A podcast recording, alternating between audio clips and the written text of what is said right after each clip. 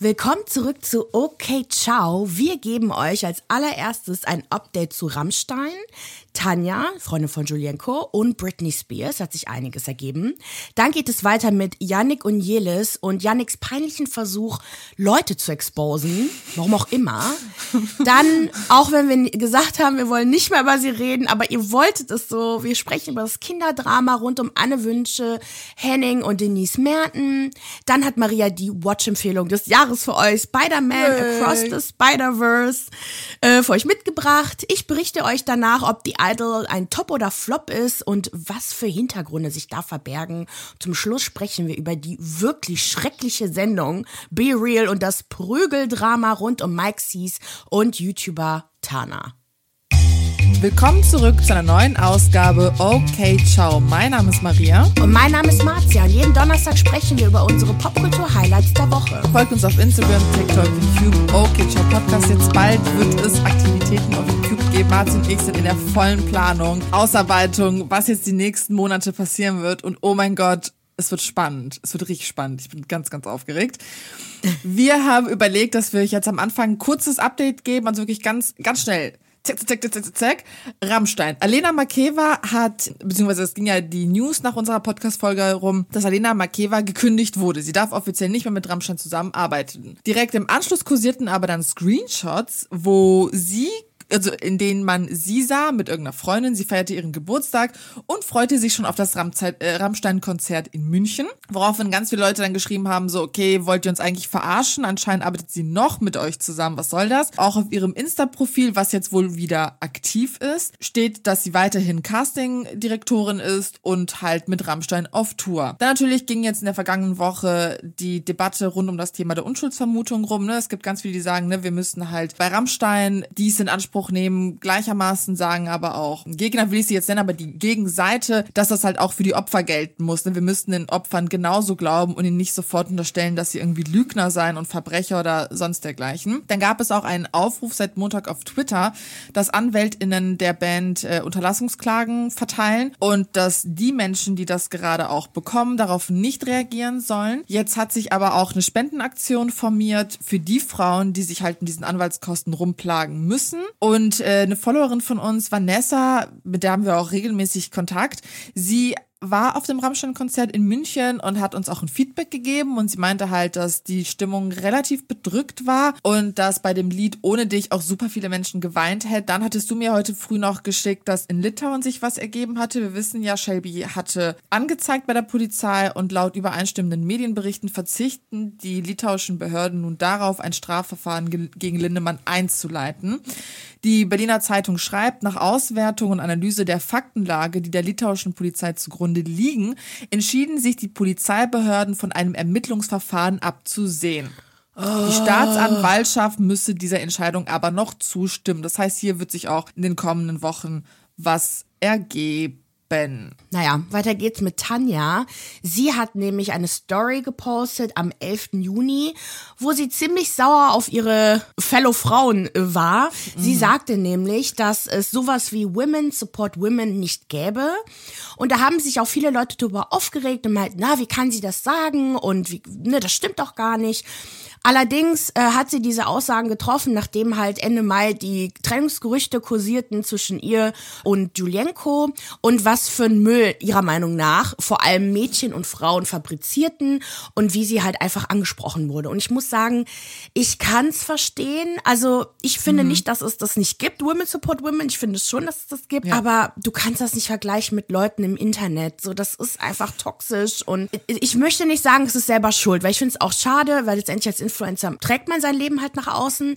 Aber so, das ist leider das, was mit einhergeht, wenn man seine Beziehung komplett öffentlich lebt. Aber auch, muss man auch sagen, mit den, ja, nicht Gefühlen, aber mit den Followern so ein bisschen spielt. Ne? Bilder löschen, Bilder wieder reinstellen, irgendwelche komischen Streitereien in der Öffentlichkeit. Ich denke, das ist ein Zeichen dafür, dass man da wirklich ein bisschen einen Schritt zurückgehen sollte. ja, aber ich finde dennoch Hate, weil ich glaube, es ging halt vor allem um den Hate, den sie abbekommen hat. Ne? Also das gehört genau. sich halt genau. auch nicht. Du kannst schreiben, Leute, passt mal auf, das ist irgendwie alles alles echt Banane, aber dann sie zu beleidigen und sie sonst was zu nennen, das ist halt scheiße. Ja. Ähm, natürlich kann ich daraus eine Enttäuschung verstehen und sagen, ne, vor allem wenn mir mehrheitlich Frauen schreiben und mich beleidigen, dann gibt's halt Woman Support Woman für mich halt nicht. Egal wie scheiße ihr die findet, habt ein bisschen Verständnis dafür. Ich, ich, Ja, ich kann es nachvollziehen. Ja. Ja. Dann gibt's noch eine Sache zu Britney Spears. Wir hatten ja vergangene Woche über die ganzen Verschwörungstheorien gesprochen um sie und was sie eigentlich gerade macht. Und die Daily Mail droppte dann einen spannenden Artikel und zwar, dass Britney Spears Meth süchtig war. Ähm, sie gaben als Quellen Kevin Federline, also ihren Ex, ihre Eltern, ihren Bruder und sogar die gemeinsamen Kinder an. Die Journalisten des Artikels arbeitete wohl seit neun Monaten mit denen allen ähm, an einer Dokumentation. Da bin ich auch gespannt, was passieren wird. Und die Söhne sollen wohl auch gesagt haben, dass sie dabei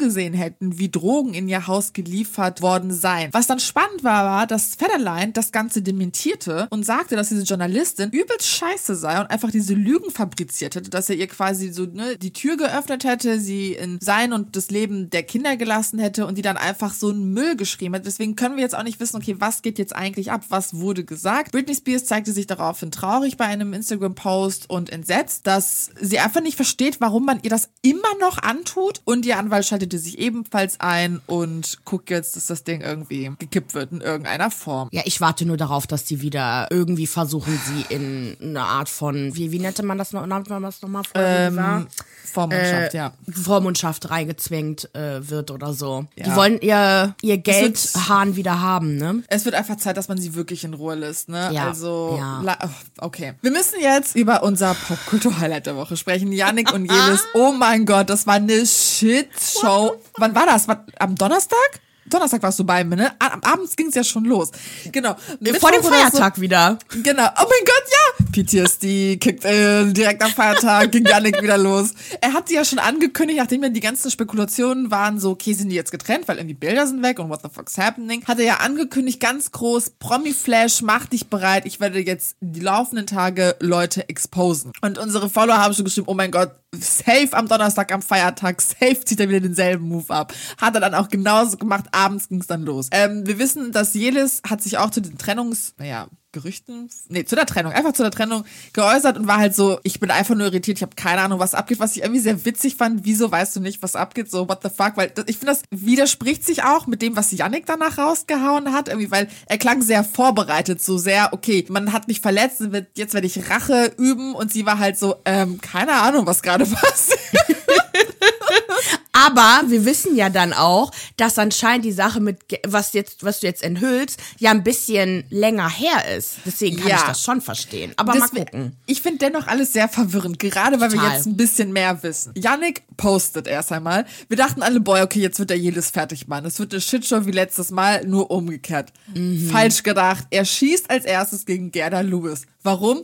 We don't know. Anscheinend habe sie Chatverläufe zwischen ihm und einer Freundin von ihr von vor drei Jahren an Jelis weitergeleitet und auf Grundlage dessen hätte dann Jelis oder so Schluss gemacht oder gäbe es dann, also sei es dann zur Trennung hinausgelaufen. Gerda habe nämlich Nee, ja, warte, das wissen wir ja gar nicht. Also, wir wissen halt nicht, wann, weil sie hat gesagt, dass sie die Chatverläufe geschickt hat, nachdem dieses öffentliche. Nee, nee, nee, nee, er schreibt aber in seinem Statement, das hat sie gemacht und deswegen ist es, also mit, das ist die Schuld daran, dass es jetzt vorbei ist. Ja, ja, das glaube ich auch. Aber Genau. sie hat das, sie sagt aber selber. Ja, aber darauf komme ich gleich. Chill. Okay, okay. Gerda habe ja, nämlich Budi. das, Sorry. das ist ganz aufgeregt, ganz pappt. Ja, Mann, komm jetzt dazu. So, Gerda habe nämlich behauptet, schreibt Yannick, dass er halt ein Creep und Stalker sei. Dann hätten wir wieder auch den Anschluss zum letzten Streit, wo ja Yannick auch eigentlich wie so ein Creep dargestellt wurde, der irgendwie Frauen heimlich filmt und so. Ich glaub's ja irgendwie, ne? Und daraufhin. Ich weiß, was du meinst, ein bisschen. Auf alle Fälle, aber nein, das wollen wir. Allegedly. Das, das Nein, nein, nicht so. allegedly, Spaß, genau. Spaß. Ja, ja. Yannicks Vorwurf war daraufhin, Gerda ist eine Fake-Ass-Bitch und er hat einen Beweis geliefert. So, er hat sich in die Investigativrecherche begeben, so wie wir das jede Woche machen. Gründer angerufen, Chefs angerufen, Staatsfeinde angerufen. Er habe über eine super teure und exklusive Plattform mit den Gründern dieser super teuren exklusiven Plattform telefoniert, die wohl exposen würde, wie die Followerschaft von allen möglichen Influencern sei. Und dabei hatte er herausgefunden, dass Gerda Lewis über 250.000 verdächtige Follower habe. Davon seien nämlich zahlreiche plötzlich dazugekommen und ihr dann wieder entfolgt in Zeiträumen, schreibt er, in denen Gerda nicht durch irgendwelche Aktionen und TV-Auftritte im Fokus stand. So, die Tools, die er benutzt hat, waren Social Blade und Hype Editor. Und bei diesen ganzen, ja, Tools muss man wissen, die sind schon relativ genau, also die, die können wirklich zuverlässig sein, aber auch nicht 100%. Der Gossip-Account, Influencer lieben mich, hat sich dann ein bisschen auf die Suche begeben und guckt, okay, was hat das jetzt eigentlich alles damit auf sich? Und sie hat herausgefunden, beziehungsweise das Ganze so ein bisschen debunked und gesagt, okay, erst einmal für diese Tools musst du keine Unmengen an Geld ausgeben. Da gibt's so Abo-Modelle, die irgendwie von 8 bis 13 Euro kosten. Also was für viel Geld und wie mit Gründern gesprochen. So kannst du einfach gucken, easy. Und dann habe er auch noch Unrecht, wo es um diese künstlich oder diese, diesen krassen Peak und wieder runter, weil man kann sowas durch Gewinnspiele machen und es wird sich dann auch herausstellen, dass Gerda genau zu den Zeitpunkten Aktionen und TV-Auftritte hatte. So. Dann geht sie aber dennoch dann auch darauf ein und sagt, okay, gut, es gibt zwar verdächtige Aktivitäten, ne, das kann man dann entschlüsseln bei Leuten, die einem, keine Ahnung, aus sonst wo folgen, ne, jetzt nicht aus Europa oder so, dass man da vielleicht etwas vermuten könnte. Und das ist halt natürlich wieder dieses komplexe Thema rund um Bots. Also wir kennen das ja auch, du, wir alle kennen das. Also jeder, der irgendwie Instagram hat, du wirst früher oder später von irgendwelchen Bots gefolgt. Du hast komische mhm. Bots-Aktivitäten auf deinen Stories, auf deine Feedbeiträge, irgendwelche Likes und Kommentare. Und Instagram ist da einfach hinterher, das zu löschen. Deswegen können wir jetzt nicht wissen, ob die Bots nicht einfach einfach natürlich dazukommen und Gerda einfach keinen Bock hat, sich darum zu kümmern, weil, ey, wenn du jeden davon einzeln löschen musst, weiß ich nicht. Ja, die hat ja auch über eine Million Follower. Ich meine halt auch ähm, bei der bei der Ansicht steht halt, dass diese 250.000 ähm, Follower halt ja verdächtig sind. Und das kann aber halt auch sein, dass das halt Leute sind, die ihr halt gefolgt haben, aber danach halt keine Interaktion mehr mit ihrem Account hatten. Ja. Das können aber auch echt Accounts sein, weil manchmal gibt es auch echt Accounts, die haben dann nur fünf Follower oder so und null Beiträge. Ja. Äh, können aber trotzdem echt sein. Deswegen, und vor allem, Okay, wir reden gleich darüber, aber wie unnötig ist das bitte? Ja, und dann meldet sich natürlich Gerda Lewis und war halt so, erst einmal, warum soll ich mir Follower gekauft haben? Damit schießt man sich einfach selbst, selbst ans Bein. Und das stimmt halt, du gibst halt unnötig Geld aus. So, die Follower werden dir von Instagram gelöscht. Es macht halt irgendwie alles kaputt. Es ist halt, es ja, gibt sicherlich Leute, die das machen. Aber genau. ich denke mir halt, Gerda Lewis ist mittlerweile an dem Punkt, wo ich nicht weiß, warum sie es tun sollte. Sie ist eine TV-Persönlichkeit. Äh, ich weiß ich nicht. Für junge InfluencerInnen, die gerade irgendwie mit TV anfangen, okay. So, genau. das, das traue ich denen zu. Aber jetzt eine Größe wie sie, weiß ich jetzt auch nicht. Mhm. Keine Ahnung. Und sie ist dann noch auf die Sache mit den ähm, mit dieser Unterhaltung zwischen ihrer Freundin und ihm eingegangen und sie meinte halt so, das habe sie halt nach der ersten großen Trennung, die große Shitshow an Ostern, ihr geschickt, weil die beiden sporadisch in Kontakt sind und jedes sich einfach verarscht gefühlt hat und sie war halt so, okay, ich kann jetzt dir das hier zeigen und vielleicht hilft es dir irgendwie dabei verstehen zu können, wie der irgendwie drauf ist. Und deswegen ist sie verwirrt darüber, dass er das jetzt auspackt und nicht vor ein paar Monaten. Dann kündigte Yannick ganz groß an, dass er und sein Busenfreund Roger nur die Wahrheit spillen werden. bald wird es den Podcast aller Podcasts geben. Ich habe geguckt, wir haben noch keine Ahnung, was damit passieren wird, wann er kommen wird, wo er überhaupt, äh, keine Ahnung, hat er vielleicht einen Exklusivvertrag mit Podium oder plant er vielleicht einen, wissen wir alles gar nicht, weil die wohl jetzt gerade noch dabei sind zu produzieren. Und dann schoss er auch noch, was ich spannend fand, gegen Jimmy Blue und seine Partnerin Laura Marie. Er kritisierte nämlich Jimmy Umgangs mit Snow, beziehungsweise den nicht vorhandenen Umgang mit Snow und war auch der Meinung, dass Laura eventuell etwas damit zu tun haben könnte. Also er hat das eher so wahnmäßig gesagt, so und hoffentlich kommt nicht heraus, dass du irgendwas damit zu tun hattest. Und dann hat er noch einen Satz gedroppt, der alle komplett in Aufruhr versetzt hat. Sei froh, dass niemand ausgesprochen hat, was du von mir erwartet hast. Und ganz viele Leute spekulierten dann so, oh Gott, meint der Adoption? Was meint er? Jedes ist immer noch verwirrt. Jimmy und Laura sagen nichts dazu. Über Gerda haben wir gerade gesprochen. Und dein Verdacht war ja gestern, das ist wahrscheinlich eine eigennützige Promo-Aktion für seinen Podcast. Ja, voll. Also, warum sollte er auf einmal gegen Gerda schießen? Mhm. Auf ein, und vor allem nach, also ich bin der Meinung, das ist halt ein bisschen länger her. Also, das war die letzte Trennung ähm, oder diese öffentliche Trennung zwischen ihr und Jelis, zwischen Jelis und ihm, so. Ja. Und dass das da in dem Zeitraum passiert ist. Und jetzt greift er quasi halt alle, alle Dramen auf, äh, einfach auf und spricht halt darüber. Genau, und dieser, dieser Seitenhieb gegen Jimmy, wir finden ihn alle scheiße. Come on, der ist kacke einfach. Wir haben eine Followerin gehabt, die, finde ich jetzt gerade den Namen nicht, aber sie hatte die Serie mit den Ochsenknechts geguckt. Ah, ja. Und hat ja auch so Sachen gesagt, ich, ich wusste das gar nicht, dass Jimmy anscheinend sein Tattoo, was eigentlich für Snow gedacht ist, also ist zumindest eine Schneeflocke gewesen. Ich denke mal, das ist halt äh, eine, ein Tattoo für seine Tochter Snow gewesen. Äh, hat es halt einfach über, also übertätowiert mit einem Tattoo für seine neue Freundin Laura oder Verlobte. Ne, solche Sachen einfach. Deswegen, der ist halt scheiße, aber es geht doch um das Kind. So, ich verstehe, dass Jelis ja auch danach einfach es scheiße fand, dass er Sachen äh, in die Öffentlichkeit gebracht hat, die sie nicht wollte, dass das Leute wissen, um halt seine, ihre Tochter zu, zu schützen. Und jetzt scheiß mal drauf, dass Jelis selber ihre Tochter für Views Wollte ich gerade auch sagen, ja. ne, online stellt. Ich habe ja gestern erst ähm, zwei Stories von ihr gepostet, wo sie halt äh, anscheinend die Krankheit von Snow irgendwie anteasert oder was auch immer. Ich glaube persönlich nicht, dass sie ihr was Böses tun möchte, aber ich glaube, sie versteht nicht, was sie da macht. Leider. Ja, ich glaube, ganz viele Familieninfluencer verstehen nicht und gleich kommen wir auf die andere große Influencer-Familie, äh, was die eigentlich damit tun. So, Ja. äh, Also ich kann, was ich gut nachvollziehen kann, ist, dass irgendwann so ein bisschen die Grenzen verschwimmen. So manchmal habe ich auch einfach Ja. Lust, das Handy in die Hand zu nehmen und irgendwie was Persönliches, was ist Persönliches, aber irgendwo, wo es einen persönlichen Bezug gibt, mit meinen Followern, also mit unseren Followern, mein, mit unseren Followern zu teilen. Aber Ja. ähm, da muss man, finde ich, auch dann für kurzen Kopf einschalten, sagen, pass mal auf, das hat hier keinen Raum und das gehört nicht hin. Und wenn sie halt ständig darüber spricht, ihre Tochter zu schützen, dann schützt sie halt auch. Ne? Also dann Ja. mach dich mal schlau, setz dich einmal kurz hin, überleg halt, ist das jetzt nötig, groß anzukündigen, dass du Todesängste hattest, dass deine Tochter irgendwie was ganz Schlimmes hat und das ist halt krass, sowas zu posten. Ne? So, okay, du zeigst ihr Ges- Gesicht nicht, immerhin, muss das andere auch wirklich. Und vor allem, das, das hatten wir jetzt ja öfter das Thema, dass halt Influencer, okay, das hört sich jetzt ein bisschen komisch an, aber dass Influencer mit den Gefühlen ihrer Follower spielen. Und Ja. was man halt nicht unterschätzen darf, ist halt, ähm, ich weiß, das, ähm, auf, auf Englisch heißt das ja parasocial. Ich weiß nicht, ob, äh, ob das auf Deutsch auch parasoziale Beziehungen ähm, heißt, ob das parasozial heißt, aber jedenfalls baust du halt als Influencer ja eine Beziehung zu deinen Followern auf, um dann daraus ja Likes zu generieren, was auch immer, Views. Und die fühlen dann halt auch wirklich mit dir, wenn die dir Ja. folgen. Und das, das merken wir ja auch, ne? So, wenn es uns schlecht geht, wenn wir Stress haben, schreiben uns ein paar von euch super liebe Nachrichten, Ja. wo ich mir denke, oh, voll cool, dass die Anteilnahme zeigt. Aber was ist, wenn ich das ausnutzen würde und immer so ein Hoch und runter machen würde?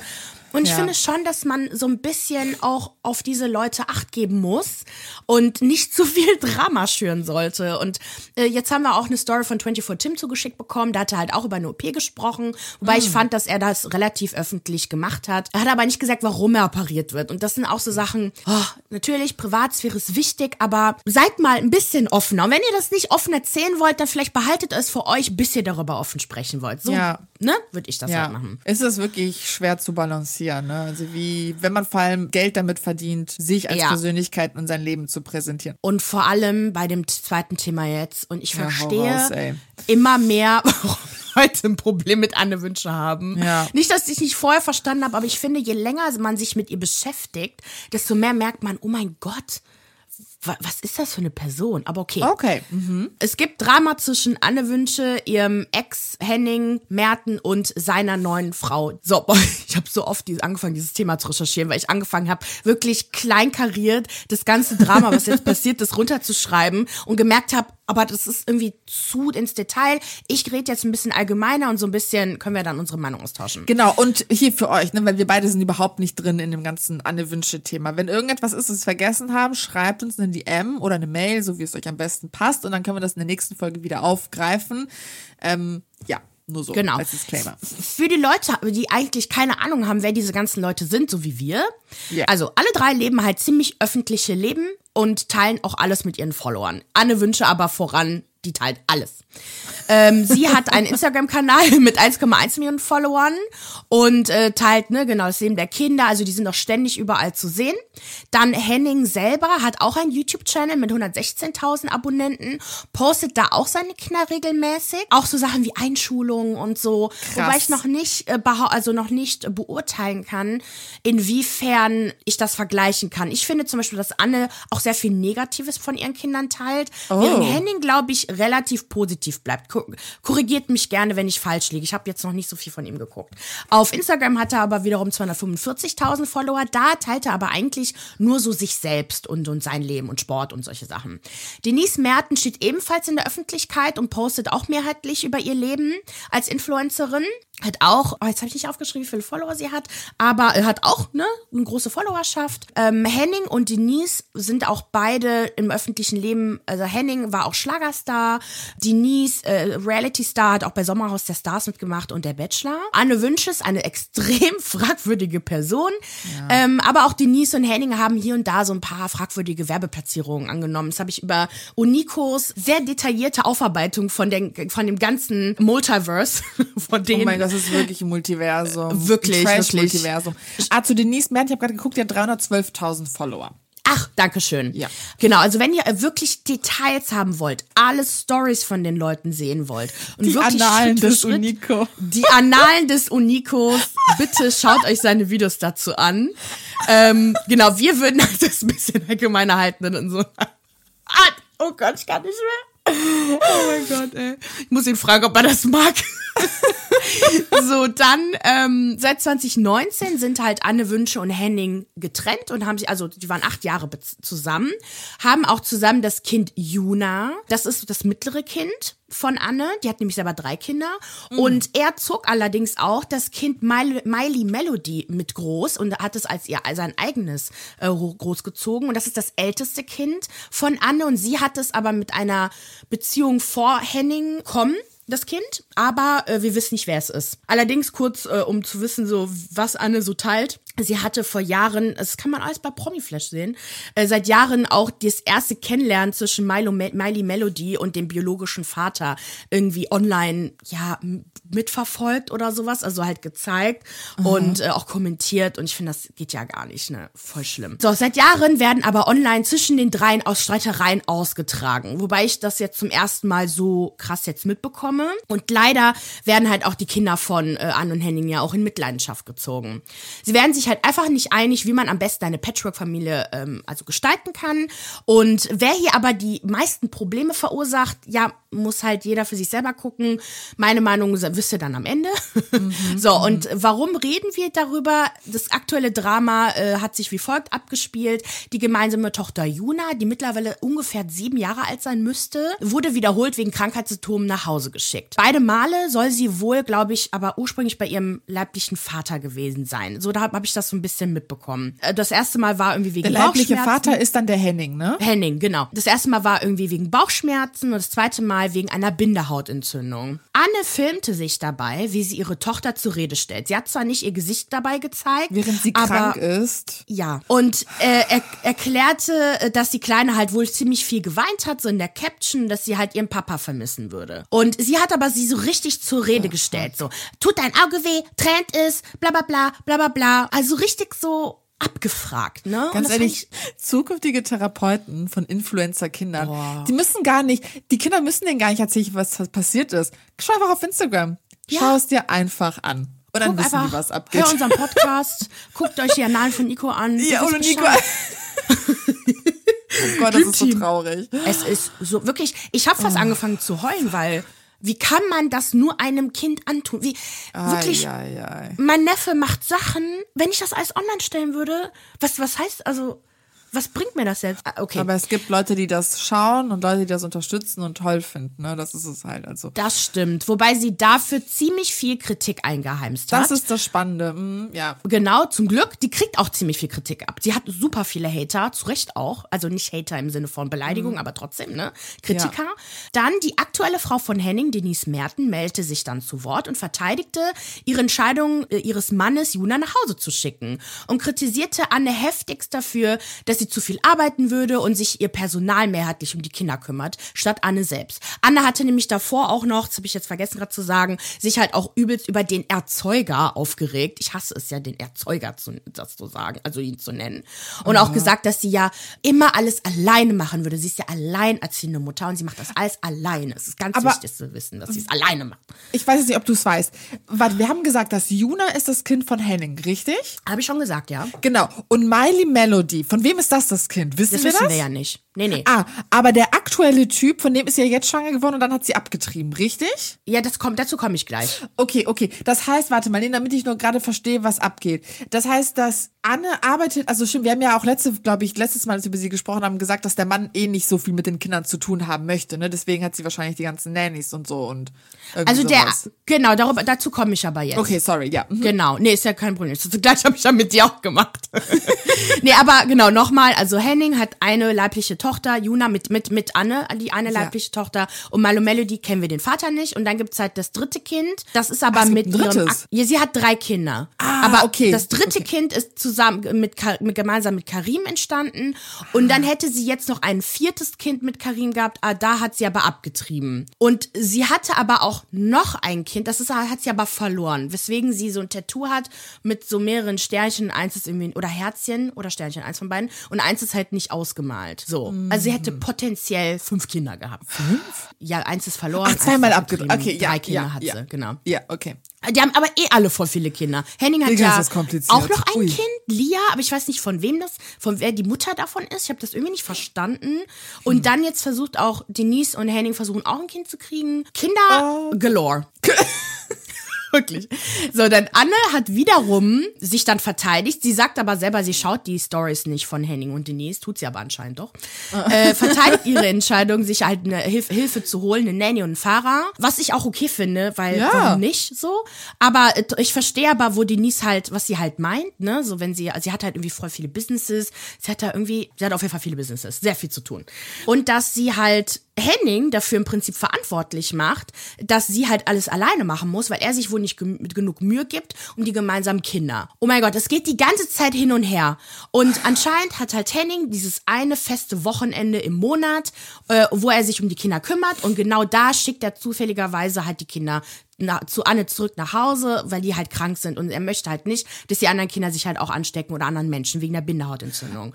I mean, I get it, oder? Ich weiß nicht, Ähm, ja, wie es ist, aber voll. macht doch Sinn. Voll, oder? Henning hat sich dann halt ja auch zu, äh, zu also sich verteidigt und meinte halt so, ja, aber ich habe ihr ja auch angeboten, dann zwei andere Tage sie dann zu nehmen und ihr das sie versprochen. Und ich muss sagen, also, ne, sagt mir gerne, wenn irgendwas mit Henning komisch ist oder Denise oder so, aber irgendwie fühle ich es bei den beiden eher als bei Anne. Also, dass sie es Ja. ehrlicher meinen. Äh, genau, und dann haben wir, äh, dann hier komme ich noch mal kurz zu dem ähm, aktuellen Partner, genau, da haben wir schon mal darüber gesprochen, dass sich ja Karim nicht um die beiden Kinder, mit, die, die, er mit, die sie mit Henning hat, kümmert, was ich einfach echt krass finde.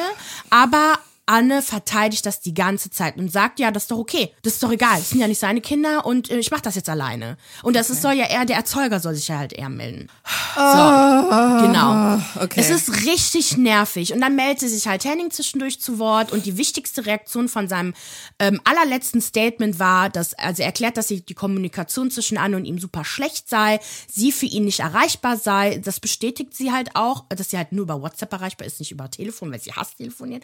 Oh mein Gott, ich werde wahnsinnig. Oh, warte. Bei so wichtigen Dingen denke ich mir nur so, ey, dann schieb dir das Handy in den Arsch, Alter. Also sorry, nur weil du es hast zu telefonieren, wenn jemand dich wegen deines Kindes anruft, dann gehst du ran. Was ist das Ja, bitte schön? ich das weiß ist, das es ist nicht. Kindergarten. Das ist wirklich Kindergarten. Ich, ich verstehe halt gar nichts. Also, mich nervt es eh, dass ich dieses Thema gerade aufarbeiten muss, aber ich Jetzt weißt du, wie es mir mit schon- Julia ins Siedlo ging. Ja, aber da ging es halt nicht um die Kinder. Als es dann um die Kinder ging, war ich war für mich vorbei, für mich vorbei. aber hier ja. geht's um Kinder und mir Ich tut weiß. Es so leid, wirklich. Ich hasse das Thema.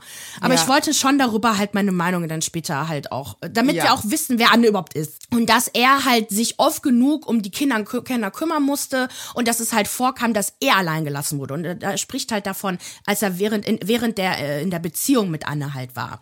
Dass sie diejenige war, dass, äh, dass er diejenige war, der sich um die Kinder alleine gekümmert hat. Dann war es die Oma und jetzt sind es die Angestellten, die Henning auch vorher nicht kennenlernen durfte, bevor er sie, sie ihn eingestellt hat. Sie den Fahrer eingestellt hat und die Nanny eingestellt hat. Fand ich auch krass. Und dann kamen die Tränen und es wirkte wirklich echt, oh mein Gott, ich musste voll weinen.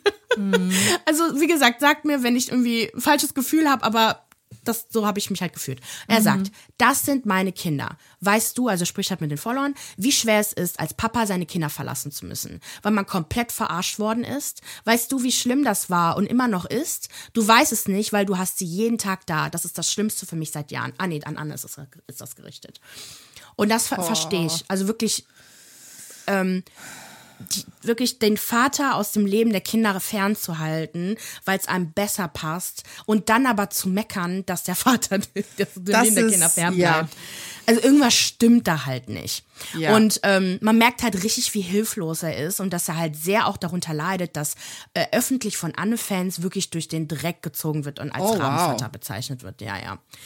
Äh, Und er betont dann halt auch, wie seine aktuelle Frau halt ihn unterstützt, sowohl emotional als auch finanziell, dass seine Karriere sche- also momentan stecken zu bleiben scheint. Und was ich aber super interessant fand, war eine Aussage von Denise. Anne hat sich nämlich von einem Influencer-Pärchen, sie nennt sie Matze und Jenny oder Matti und Jenny, inspirieren lassen und schlug Henning vor, dass sie ja das Co-Parenting so toll machen könnten wie die und dann auch gemeinsam Social Media machen könnten. So, wer wen meint sie? Äh, wahrscheinlich meinte sie Jennifer Reilly und Matthias Höhn. Die haben nämlich einen gemeinsamen Sohn namens Milan, der im Juni 2018 zur Welt gekommen ist. Natürlich haben sie auch direkt verraten, dass der Kleine direkt beim ersten Mal entstanden ist. Dinge, die die Welt nicht wissen muss, okay? Exactly. Und genau, da habe ich mir deren Instagram-Account halt angeguckt und die machen tatsächlich äh, Content daraus, dass sie halt Co-Parenting machen und machen auch Hashtag Co-Parenting, bla bla bla. Und ich könnte im Strahl kotzen. Hört Ja. auf! Ja, vor allem Soll das- das halt auch so angenehm. Wir können das ja machen wie Jennifer und äh, Matze und dann können wir noch Social Media zusammen machen. Ja. What? Nein, also nur damit man Social Media zusammen macht. Also Wie man kann merkt man voll, so greedy sein? Das ist Ich- so heftig. ich weiß es nicht. Anne ist aber auch richtig, also die manipuliert richtig. Also man könnte sagen, dass Henning auch manipuliert durch, durch Tränen, was auch immer. Aber ich finde, dass sowohl bei Denise als auch bei Henning, auch wenn die vielleicht nicht, ne, nicht immer recht haben oder was auch immer, die sind letztendlich im Streit mit Anne. Aber Anne sagt dann so, ja, ihr, ähm, so ähm, äh, Single-Mütter da draußen, ihr wisst ja, wie das ist, ne, so und, und, und, und richtet quasi ihre, ihren Frust halt immer an die Leute, die halt genau wissen, die selber vielleicht in so einer ähnlichen Situation sind. Klar. Mhm. Allerdings steckt Anne nicht in dieser, in dieser Situation. Sie hat da einen Vater, der halt die- die Kinder mehr sehen möchte. Und der Grund, warum es äh, einen Vier-Wochen-Rhythmus gibt und nicht einen Zwei-Wochen-Rhythmus, ist, äh, dass Anne so oft im Urlaub ist. Ist das dein Ernst? Als ob ich das verstanden.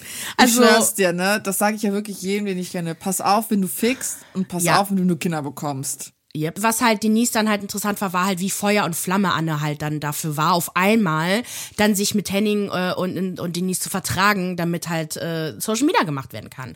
Und das hat dann halt auch Anne als letztes Update jetzt auch gegeben. Sie findet das absurd, wie das alles öffentlich ausgetragen wurde und wie sie alle kritisiert werden. Hallo? Du weißt das ganz genau, was du tust. Und äh, sie spricht eine positive Entwicklung für ja Juna an. Wir wissen aber nicht genau was. Ähm, aber es soll in Richtung halt gemeinsam Social Media machen gehen. Wobei wir auch nicht genau wissen, worum es geht. Äh, genau, unsere Meinung, Anne weiß ganz genau, wie sie ihr Publikum lenken kann. Sie betont ja immer, ne, habe ich ja gesagt, wie alleingelassen sie sich fühlt und, und sie auch alleingelassen äh, wird und was für ein Opfer sie ist. Und das geht mir wirklich gegen den Strich, weil anscheinend sieht man noch, dass es einen Vater da gibt, der sich um das Kind kümmern möchte. Aber ich fasse es trotzdem nicht, dass ich darüber reden muss, weil das ist privates, das sind private Dramen, die privat bleiben müssen. Ich verstehe nicht, wie man das öffentlich austragen kann. I don't get it. Bro, same. Also ich hoffe, dass es irgendwann mal eine Form von Gesetzesregelung geben wird, dass man Kinder wirklich nicht mehr auf Social Media zeigen kann, Ja. weil das geht halt auch so nicht weiter, dass Kinder da reingezogen werden. Es wird massive Probleme in der Zukunft geben, ähm, Ja. die es jetzt wahrscheinlich auch schon gibt, ne Kinderbilder, die auf bestimmten Plattformen kursieren, Ja. die wirklich lebensbedrohlich sind. Ähm, ich check nicht, wie sowas noch erlaubt sein kann. Ich check's nicht. Ich finde, das müsste verboten Nee. werden. Im, Im Fernsehen gibt es halt, oder fürs Fernsehen und Filme und so, gibt es super viele Gesetze, die Kinder mittlerweile schützen, leider auch nach langer Zeit erst. Ähm, aber im Internet gibt es das nicht. Und deswegen, Ja. also wirklich, ich habe so eine Abneigung gegen Family-Vlogger mittlerweile und Ja. ähm, auch Leute, die ich halt echt lange geguckt habe, die dann halt dann zufällig dann Kinder bekommen haben. Auch wenn die respektvoll damit umgehen, aber du kannst deine Kinder nicht online zeigen. Meiner Meinung nach kannst du das einfach nicht. Ja, vor allem Kinder haben auch keine Form des Mitentscheidungsrechtes. Ja. So, die können sich nicht wehren, die wissen nicht, was mit ihnen passiert. Das ist wahnsinnig übergriffig eigentlich. Ja. Und kann das Leben dieses Kindes also nachhaltig prägen in einer Form, in der es halt wirklich keinerlei Einfluss darauf hat. Ne? Also klar, natürlich gibt es ganz viele Faktoren, die das machen, aber das ist so eine Sache, das muss halt wirklich nicht sein. Also es ist Genau. wirklich, es hat auch so, ein, so eine ausbeuterische Komponente. Boah, ganz schlimm, Ja, ganz, ganz, total. ganz schlimm. ja, und der Henning, ähm, ich habe halt bei Facebook gesehen, dass er ein Bild von Lia dann veröffentlicht hatte. Äh, oder heißt die Lena? Lea? Oh Gott, jetzt habe ich vergessen, wie die heißt. Aber von seiner, seiner älteren Tochter, die er mit einer anderen hatte. Äh, Sie hat, er hat aber gesagt, dass sie das wollte, dass sie halt auch öffentlich gezeigt werden wollte und zur Familie öffentlich dazugehören wollte. Ähm, ist halt auch eine Frage, ob das stimmt und inwiefern eine, ein kleines Kind das halt auch sagen kann. Aber gut. Ja. Okay, gucken wir uns mal meine TV- oder Kino-Empfehlung an. Ich habe mir Spider-Man Across the Spider-Verse angeguckt und boah Leute, dieser Film wirklich so gut, so verdammt gut, das ist richtig, richtig krass. Also, fangen wir erstmal bei dem ersten kurz an, weil jetzt läuft ja halt der zweite. Miles Morale, Morales? Morales? Ja. Naja, ist auf der Erde 616, also quasi das Hauptuniversum von Marvel, Spider-Man. Im ersten Teil der Filmreihe gelingt es ihm, mit den Spider-Menschen Gwen Stacy, Peter Parker, Spider-Man Noir, Spider-Ham und Penny Parker Kingpin zu besiegen, dessen Teilchenbeschleuniger zu zerstören und damit New York zu retten. Nach Beendigung des Krieges kehren alle in ihre Heimatdimension zurück. Das Tor zum Multiversum wird geschlossen. Der zweite Teil des Filmes beginnt mit der Wiedervereinigung zwischen Gwen und Miles, bei der er quer durch das Multiversum katapultiert wird und auf alle Spider-Menschen trifft, die nun planen, die Existenz des Multiversums zu schützen. Es stellt sich nämlich heraus, Miles ist für das Multiversum-Chaos verantwortlich. Die Frage nach dem Umgang mit der neuen Bedrohung endet in einem Interessenskonflikt zwischen den Spider-Menschen und Miles. Er muss nun entscheiden, was es bedeutet, ein Held zu sein. Ein paar Fakten, weil ich war auch so, ich war voll begeistert. Ich habe ja keine Ahnung von dieser ganzen, von Marvel, den Comics und den ganzen verschiedenen Universen. Die Filme beruhen auf, de, auf die, auf die Reihe, auf der Reihe. Sie beruhen auf der Marvel-Comic-Reihe Spider-Man Spider-Verse und natürlich alle Spider-Comics, die sich halt um so die einzelnen Spider-Menschen drehen. Ne? Also wir lernen im Film zahlreiche Spider-Protagonisten kennen und die haben auch ihre eigenen Comics. Ne? Zum Beispiel Gwen hat ihren eigenen Comic, Spider-Punk, es gibt einen indischen Spider-Man, es gibt Spider-Rex, also einen Dinosaurier-Spider und vieles mehr. 2019 erhielt der erste Film zahlreiche Auszeichnungen, darunter den Oscar für den besten animierten Spielfilm. Und wir haben jetzt damit fünf Jahre auf den zweiten Teil gewartet. Und es wird den dritten Teil geben, der nächstes Jahr in die Kinos kommt. Und dieser Film, Marzi, wir, wir schauen uns ja nächste Woche Mittwoch nochmal gemein, Mittwoch, Ja, ne, gemeinsam cool. an. Dieser, F- ich saß da und ich hätte die ganze Zeit schreien können, ich liebe diesen Film so sehr. Ich liebe diesen Film. Alles daran ist Perfektion. Es ist vor allem ein visuelles Meisterwerk. Also wenn man sich für Kunst, einfach für Kunst begeistert, alles daran ist eine, so eine, keine Ahnung, visueller Orgasmus. Oh, ich liebe du es. hast halt, also du merkst halt wirklich die Liebe und der Teufel fürs Detail. Ne? Mhm. Also zahlreiche Künstler waren wohl involviert in der Gestaltung des Filmes. Und die Macher haben auch erzählt, dass man für kleine Szenen, also kleine Teile, Wochen gebraucht hat, um die zu kreieren. Weil jeder Charakter und damit auch jedes Universum eigene Farben hat, einen eigenen Look und Stil, eine eigene Ästhetik, also wirklich ein- eine andere Welt. Und ähm, zwei Beispiele, die ich halt richtig geil fand, waren einmal Spider-Punk und Gwen, also die Ästhetik war der Wahnsinn. Spider-Punk ist halt ein Anarchist, er glaubt nicht an Labels, Kapitalismus ist scheiße, alles scheiße und dementsprechend ändert sich sein Look kontinuierlich, also die ganze Zeit. Du siehst halt, er läuft durch die Szene und jede Sekunde sieht er anders aus. Krass. Es ist so, also wirklich, die Details sind so heftig. Und äh, Gwen ist ein super emotionaler und sensibler Mensch. Sie ist halt ein Teenager, geht halt natürlich diese ganzen Teenager-Phasen, hat Konflikte mit ihrem Vater. Und je nach Emotion ändert sich die Farben drumherum. Da gibt es so einen wunderschönen klärenden Moment mit ihrem Vater und alles wird weiß und pastellig und hat was von so Impressionismus und es ist, oh, es ist so gut, oh, es ist so krieg gut. ich schon Gänsehaut, ich freu mich voll. So. Die Musik ist richtig geil. New York, wie es abgebildet wird, ist super geil. Die Charaktere sind der Wahnsinn, also dreidimensional. Jeder, also einfach, es fühlt sich, oh, es ist ganz, ganz toll. Wirklich ganz, ganz toll. Und ihr wisst, ich bin wirklich kein Marvel- und so Superhelden-Film-Fan, aber der, der ist der Shit. Wirklich der Shit. Okay, dann Das bin ich heißt, sehr du musst gespannt. bis Mittwoch den ersten Film geguckt haben, damit wir dann Yes. den zweiten gucken können. Yes! Done, mache ich. So, weiter von, von einer, von einem geilen Film zu einer Scheißserie. The Idol. Ich habe für euch so ein bisschen reingeschaut und die Hintergründe untersucht. Wir haben uns ja alle so Flop? sehr darauf gefreut. ne? Also nach dem ganzen Euphoria-Hype, als es hieß, okay, der Sam Levinson, der haut jetzt irgendwas Neues raus mit The Weeknd, waren ja alle so, oh mein Gott, ich glaube, ich habe das ja auch über Okichau gepostet. Oh Mhm. mein Gott, richtig geil. Naja, ich nehme es Naja. zurück. Ey, ich weiß nicht, was mit diesem Sam passiert ist und was eigentlich der Un also was war der Unterschied zwischen Staffel 1 Euphoria und Staffel 2 Euphoria? Staffel 1 ist ein Meisterwerk. Guckt euch nur die erste Staffel Euphoria an. Ihr braucht also Staffel doch ich, zwei hat die halt zweite mochte basically keine Handlung. Da passiert Nee. nichts. nichts. Also wenig, sehr, sehr Ja. wenig. Ja. Und ich mochte trotzdem die zweite Staffel, weil ich liebe Euphoria, aber ey, die erste Staffel war perfekt und ich frage mich, Ja. was, was ist passiert? Ja. Was ist mit Sam passiert? Also und ja. ich finde, du merkst halt, also wir wissen ja jetzt im Nachhinein, dass es da Differenzen gab mit der Barbie, ne, mit der äh, Schauspielerin. aber im zweiten Film. Genau, genau. Und darum geht es ja. Warum war der zweite Teil so schlecht? Und ich kann mir gut vorstellen, dass es nicht nur dabei blieb. Also wenn das an die Öffentlichkeit gerät mit einer Person, die halt in der Öffentlichkeit lebt, kann ich mir sehr gut vorstellen, dass es irgendwelche Unstimmigkeiten wahrscheinlich auch im Team gab. Also äh, Sam scheint vielleicht nicht der coolste Typ zu sein. Und ich finde, dass du halt so toxisches Umfeld irgendwann auch spürst und siehst. Das Nee, könnte genau. ich mir vorstellen. Mir ging es nicht darum, warum der zweite Te- Teil so schlecht war, das wissen wir, aber was ist passiert? Warum war der erste Teil so gut? Hat sich Sam verändert? Ähm, so. waren, hatte der nicht so viel Einfluss im ersten Teil? War der, Vielleicht. wurde der viel mehr unterstützt von anderen Seiten? Ist ihm der Vielleicht. Erfolg zu Kopf gestiegen? Das meine ich. So, Ja, warum ja. ist der auf einmal so? Der erste Teil war überhaupt nicht so voller Sex und voller, äh, oder? Also es gab ein paar Szenen. Es war schon krass, es war schon krass, sich das anzugucken. Aber es hat halt alles gestimmt, Gepasst, ne? genau. Ja, es hat alles gestimmt, es hatte seinen Kontext und danach wurde es einfach nur weird. Genau. Ich glaube, dritt, der dritte Teil wird noch schlimmer. Also wenn, okay, wir gucken jetzt aber erstmal The Idol, ne? Ähm, in den Hauptrollen war Lily Rose Depp, ne, die Tochter von Johnny Depp und The Weeknd. Äh, leider ist die Serie aber alles andere als gut angekommen. Ne? Also erstmal, worum geht's in der Serie?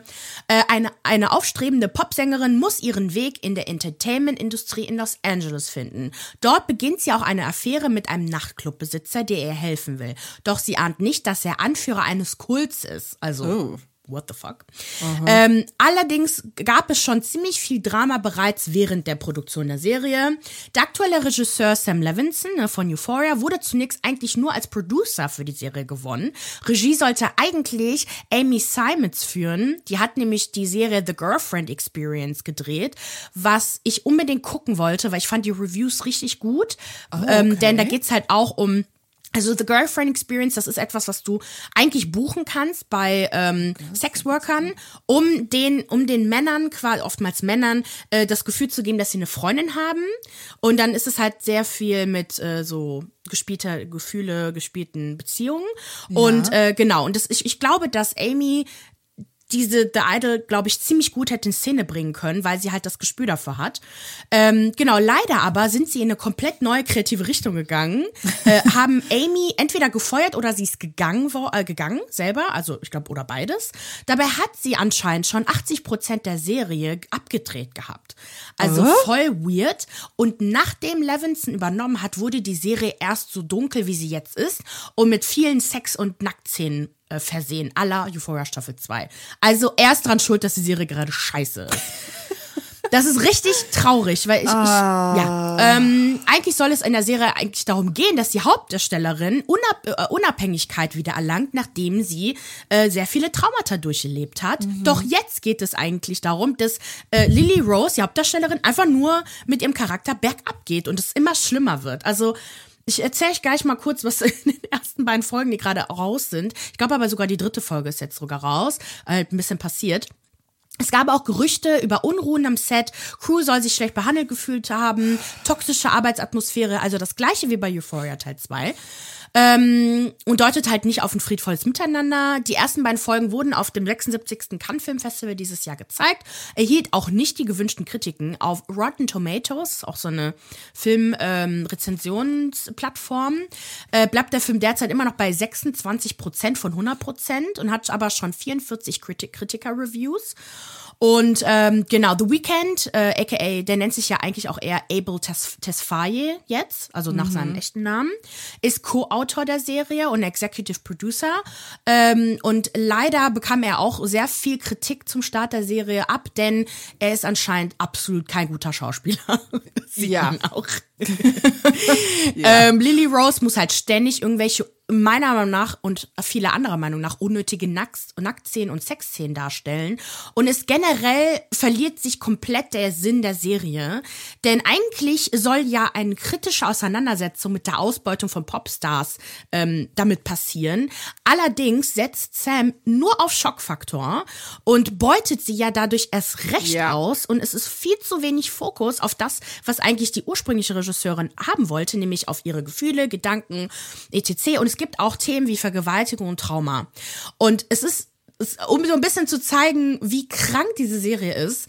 Also, anscheinend gibt es eine Szene, wo sie sich selber wirkt oh Gott, und sich dabei ja. befriedigt. Mhm. Mhm. Und anscheinend, also das habe ich jetzt nicht geguckt, aber ähm, soll sie im Prinzip so nachempfunden haben, wie der Sex mit Abel ist, mhm. also mit dem mit dem Schauspiel, mit dem Charakter von ihm und also das soll zwar quasi zeigen, wie traumatisiert sie ist, dass sie das halt geil findet und sich auf einmal so also sich ja, von solchen Gewaltfantasien halt äh, an äh, äh, hier angeturnt fühlt. Genau, es gibt doch auch wohl eine Szene, wo dann ihre Freundin sagt, ja, ich finde irgendwie ganz komisch den Weekend-Typen, der hat sowas Rapey-mäßiges und dann meinte Lili dann nur sowas wie, ja, finde ich auch richtig geil. Genau ja. deswegen habe ich ihn eingeladen. Und dann meinte auch hier D'Angelo Wallace, den, ne, ne, D'Angelo Wallace? D'Angelo Wallace, ja. Genau, dass ähm, es einfach weird ist, so diese Rapist-Fantasien so ja. zu. Klar, die gibt es, so gar keine Frage, aber in dem Kontext und worum es eigentlich gehen soll, ist es einfach seltsam. Super seltsam. Ne? Also das ist ein YouTuber übrigens, der macht immer so richtig coole Deep Dives über ganz viele Themen, also ist Amerikaner. Und dann hatte ich da halt auch eine Szene gesehen, wo ähm, es gab halt, also die, die Serie fängt halt an mit einer unnötigen Nacktszene von Lilly, wie sie irgendwie nackt so auf äh, ihrer Terrasse steht, aber es ist voll aus dem Kontext gezogen. Die ist einfach literally nur da, um nackt zu sein. Mhm. Und das hat keinen Sinn. Ähm, und dann gab es halt so eine Szene, wo, also es fängt halt mit so einem Fotoshooting an, wo die Intimacy Coordinator, das sind Leute, die halt dafür da sind, dass halt ähm, Dinge eingehalten werden, die Wünsche mhm. der äh, des Models ne, so respektiert werden. Das passiert auch bei Filmen, wo die auch bei Sexszenen dabei sind, damit geguckt wird, dass auch alles in sicherem Umfeld ist. Der wird irgendwie in ein Klo eingesperrt von ihrem Team, damit sie sich nackt auszieht. Und aber sie ist einfach nur scheiße irgendwie und will das auch immer alles. Und ich, ich, verstehe, ich verstehe gar nichts. Das ist so traurig. Mhm, ja. ähm, genau, und halt vor allem, wenn man halt sieht, wie der Charakter von The Weeknd eigentlich ist, versteht man überhaupt nicht, warum sie sich auf ihn einlässt. Sie ist voll heiß, kann jeden Typen haben und dann nimmt die diesen Schleimbolzen. Ekelhaft. Okay. Ja. Sagt mir, wie ihr es findet, wenn ihr es geguckt habt. Genau, bitte. Dann zur nächsten Sendung. Das war ganz schlimm. Be Real ist das neue Reality-TV-Format auf RTL 2, läuft auf RTL Plus. Und ich frage mich, warum das gedreht wird, weil es gibt auch ähm, The Real Life mit Calvin und so. Aus Köln auf alle Fälle das passiert. Also das findet in Berlin statt. Be Real. Und äh, involviert sind Kadalot, ihr Ehemann, Chris Breu, Diogo, wobei die eigentlich in Köln leben, aber irgendwie waren die, sind die da weiß ich nicht, sind einfach da und auch im Intro. Xenia von Sachsen, Melody, Erik Sindermann und seine Sanja, Michelle und ihr Psycho Mike, Gino, Ariel, Cosimo oh und Natalie. Diese Im Grunde Le schauen Leute. wir uns das triste Leben der sogenannten Promis an. Ich werde. Warum funktionieren so Formate wie The Real Housewives auf ich meine, klar, Beverly Hills ist krass, New York ist auch krass, aber ich meine, okay, die sind alle reich, ne? Die sind alle reich und sind die glamourös. Die sind interessant. Und da werden Beziehungsstrukturen richtig untersucht. Ja. Und dann, äh, genau, und, und die leben halt ein Leben, das so fernab von unserem Leben ist. Mhm. Und ich finde halt, dass wenn man sich solche Reality-TV-Sachen bei uns anguckt, es ist einfach nur dreckig und trashig und das, das sind ein paar nette Leute dabei, ja. das sage ich gar nicht. Ich mag Katalog und Melody ähm, Hase mag ich auch zum Beispiel, aber es hat wirklich etwas sehr Tristes, ne? Also das Gefühl, ja. okay, in meiner Wohnung sieht's a schöner aus und warum soll ich mir und das klingt jetzt echt plump und gemein, weil ich liebe Trash TV, aber warum soll ich mir das triste Leben von so Assis angucken? So so sehr ich all diese Assis liebe, ne, in ihren Formaten jeweils, die wir kennenlernen und da spannende, echte, authentische Dynamiken entstehen bei so Dating Formaten oder anderen Formaten. Deswegen ist ja sowas wie Kampf der Reality Stars oder Sommerhaus so verdammt gut, weil da echt, also echte Reaktionen echte Emotionen ausgelöst werden. Wohingegen da guckst du dir an, wie die alle in ihren komischen Wohnungen und ihrem komischen Umfeld sind und fake as fuck sind. Also genau, das ist es. So, das ist nicht authentisch. Es gab zum Beispiel einen Streit zwischen Erik Sindermann und seine Sanja und es hat sich alles einfach nur geskriptet angefühlt. Also die haben so so mit einem halben Auge ständig in die Kamera geguckt und versucht genau. sich auch so ein genau. bisschen das Lächeln zu verkneifen und die einzig authentischen, was traurig ist, sind halt Psycho Mike und Michelle gewesen, ne? Also so, Scheiße. Wo du weißt, okay, die sind halt wirklich crazy und die sind halt verstrickt in so verrückten Geschichten, wohingegen der Rest halt zum Beispiel, äh, die äh, Be Real, die erste Folge fängt halt mit Kadalot und ihrem Ehemann an und die neggen sich die ganze Zeit und es ist einfach nur peinlich. Es ist nicht witzig und es ist nicht irgendwie süß oder es ist nicht irgendwie sympathisch, sondern es ist irgendwie so, okay. Ew ja, hast du wieder mein T-Shirt weggeschmissen? Ja, das war doch von den 80er Jahren. Natürlich habe ich das weggeschmissen. Oh Mann, Kada, das ist doch echt blöd von dir. Und denkst einfach nur so.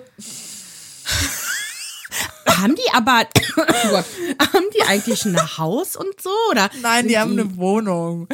Und sieht halt aus wie eine Wohnung von Kadalot. So, es also, ist, es ist, wir wollen jetzt hier nicht Leute schämen, die in Wohnungen leben, weil um Gottes alle selber in Wohnungen und auch keine reichen, aber wir, die tun auch nicht so, als ob wir jetzt interessant genug wären in solchen reality Genau, dass wenn hier jemand mit der Kamera reinkommt, Leute, ihr würdet einschlafen vor Langeweile. Es wird ja, trist, es wird deprimiert, es will niemand Sinn sehen. Ja. Und das ist der Punkt. Niemand will das private Leben von denen, also ich will das private Leben nicht von denen sehen, weil es halt sich nicht wirklich von meinem unterscheidet. So, es ist so ein bisschen, außer dass ich ja, auf genau. Partys unterwegs bin, aber doch, aber noch ein Unterschied zu Real Housewives, ne?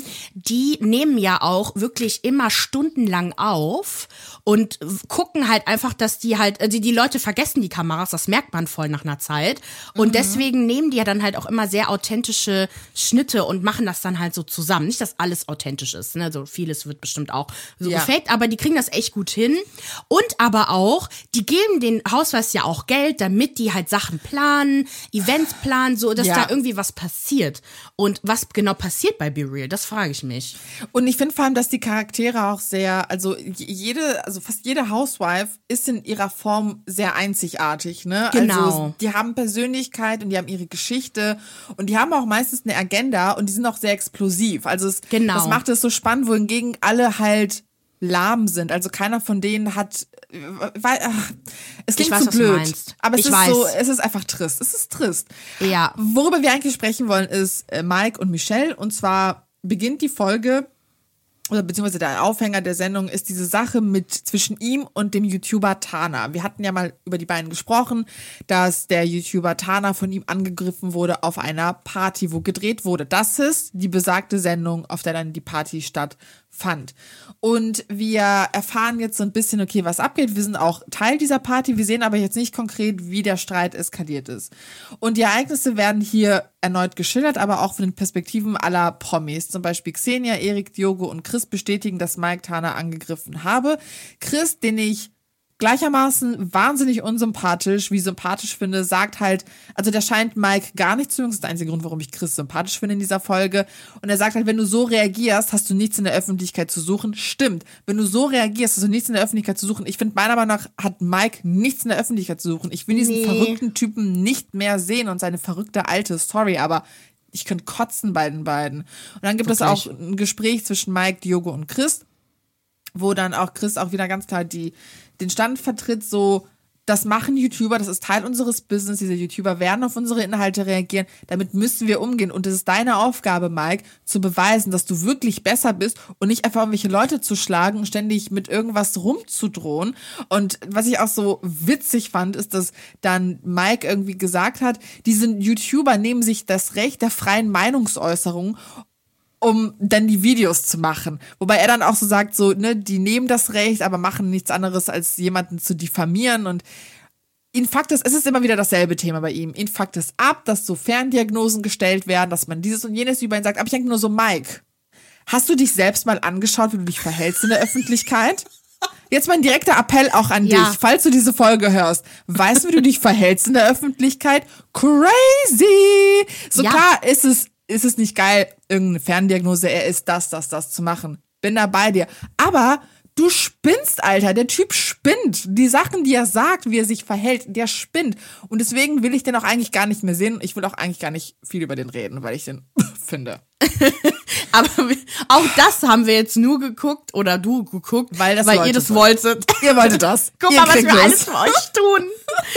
Aber, ähm, und ich bin auch der Meinung, dass diese Serie Be Real nur existiert, weil die unbedingt das Wort Be Real haben wollten, weil die App Be Real nämlich so durch die Decke gegangen ist für eine kurze Zeit. Hab ich mir auch kurz überlegt. Ja, ja, ja. ja. Ja, auf jeden Fall. Also voll, ach Mann. Ich wünschte, wir hätten so eine, ein cooles Format wie Housewives oder irgendwas. Ich frage mich, ob wir das überhaupt haben können. Ich sehe es nicht für Deutsch. Ich weiß nicht, wer ist interessant genug oder wer traut. Nee, das ist mehr so, wir haben interessante Leute, ja, aber wer traut sich wirklich authentisch und interessant zu sein und die Leute wirklich in sein Leben zu lassen? Das ja, ist es. weil zum Beispiel als erstes würde mir ja schon einfallen als Real Housewives of Germany äh, hier oh, Nova? ich vergessen, wie die heißt. Farina? Bitte? Farina?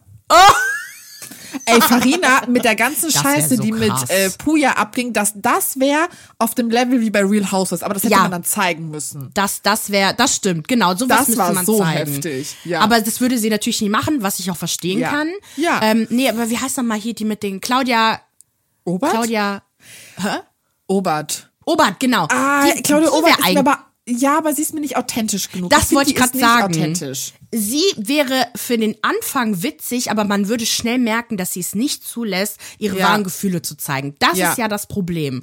So Ja. am Anfang, wenn man die Real Housewives guckt, sind alle gehen halt rein mit der Intention, das beste Ich zu zeigen. Genau. Und deswegen finde ich ja, New York ist einer, wobei ich habe Atlanta noch nicht geguckt. Ähm, einige sagen, das ist ja noch geiler, aber New York ist für mich bis jetzt immer noch das Beste, weil das Level an Auseinandersetzung und an Realität, was ich da gesehen habe, Ja. Chefskiss. Oh mein Gott, Ja. wie geil ist das bitte? Ja. Ähm, das können, das würden die Leute hier nicht machen. Nee, und das ist, glaube ich, wahrscheinlich einfach auch so eine europäische, deutsche Mentalität. Also Ja. die Amerikaner haben einen ganz anderen Umgang mit TV. Ne? Du hältst dir eine Kamera hin und die fangen an, was zu labern. Und hier sind alle so Datenschutz, Datenschutz, lass mich in Ruhe. Kann ich verstehen, wäre ich genauso. Fuck mich ab. Voll gut. Datenschutz, Datenschutz, das ist so ein deutsches Wort, Datenschutz. Aber ne, und deswegen frage ich mich, ob wir jemals wirklich gute so Reality-TV-Formate wie halt Be Real versucht zu sein oder The Real Life. Ne, so, ich glaube, Reality-TV in Deutschland funktioniert in so einem festen Kontext, in einem künstlich erzeugten Rahmen mit viel Kontrolle, wo dann quasi echte Emotionen rausgepresst werden. Dann, Ja. dann funktioniert es gut. Aber wenn die selber Kontrolle darüber haben, das ist deswegen auch The Kardashians. Es ist nicht interessant. Es macht nur Spaß, sich das anzugucken, weil die ein krasses Leben leben und zwischendurch witzig sind. Aber die Sendung ist an und für sich ultimativ öde, weil Ja. die super viel Kontrolle haben darüber Ja. und ihr Narrativ halt selbst schreiben. Au- Auch zum Beispiel die Ochsenknechts. Okay, das habe ich jetzt halt nicht gesehen, aber ähm, ich sehe ja immer wieder Ausschnitte und das wäre zum Beispiel ja auch schon eine Idee einer Familie, ne, wie man das so cool aufarbeiten könnte. Aber ich finde, dass die Themen da immer sehr traurig sind. Ja. mit Jimmy und so. Und die zeigen mir da auch nicht genug Glamour. Und ich finde schon, dass das so, ja, mit eingehen, mit, mit einhergehen sollte. Also da muss ich sagen, da kommt ja noch das Leben hier, die Geissens ja noch Das dem stimmt. näher. Das ist äh, wie ikonisch, es halt, ja. Mhm. genau, das ist wirklich ikonisch. Witzige Sprüche, ne, authentisch, ob die jetzt authentisch sind, keine Ahnung, aber so authentisch. Ja, wobei doch. Ich glaube schon, dass die im Wahlleben auch so sind, wie die sich Ja. gezeigt haben. Ähm, ja, aber Aber was ich noch erzählen wollte, weil darum ging es ja um äh, die YouTube-Statements der beiden. So, die Ah haben ja, ja, einen YouTube-Channel, äh, Mimis TV.